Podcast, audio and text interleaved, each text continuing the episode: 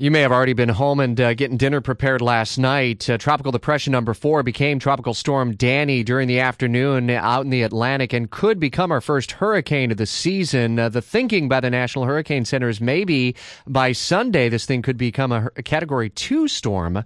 Let's bring back in uh, Chief Meteorologist Mike Buresh with Action News. And Mike, I wanted to have you in to talk a little bit further about you know the early word on this thing out in the Atlantic. A lot of factors could certainly uh, uh, weigh into what ultimately becomes a Danny. We don't really have to give it too much thought or worry about impacting uh, our forecast at all through the weekend or anything like that, right?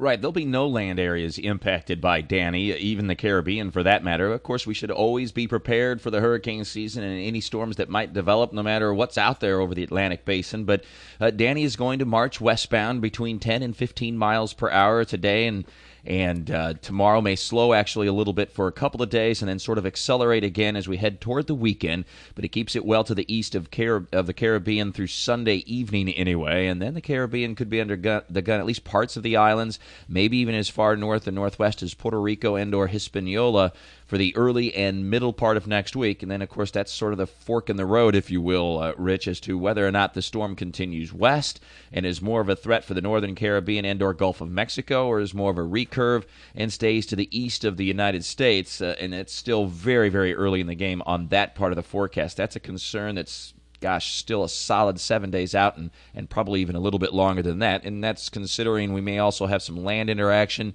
the weather conditions may change some, which may not be quite so favorable for Danny in about a week's time or so. So there's lots to consider during the next uh, seven to ten days as Danny continues its move west and northwestbound. Yeah, and I know you'll be updating uh, Talking the Tropics with Mike, which you can link up to at WOKV.com right under the weather tab a couple of times each day when we got a tropical system out there. And Mike's also talking about a, another tropical wave that's going to move off the African coast soon with at least some potential for development. We'll keep an eye on all of that and keep an ear on Jacksonville's most accurate weather. Uh, Mike, thanks.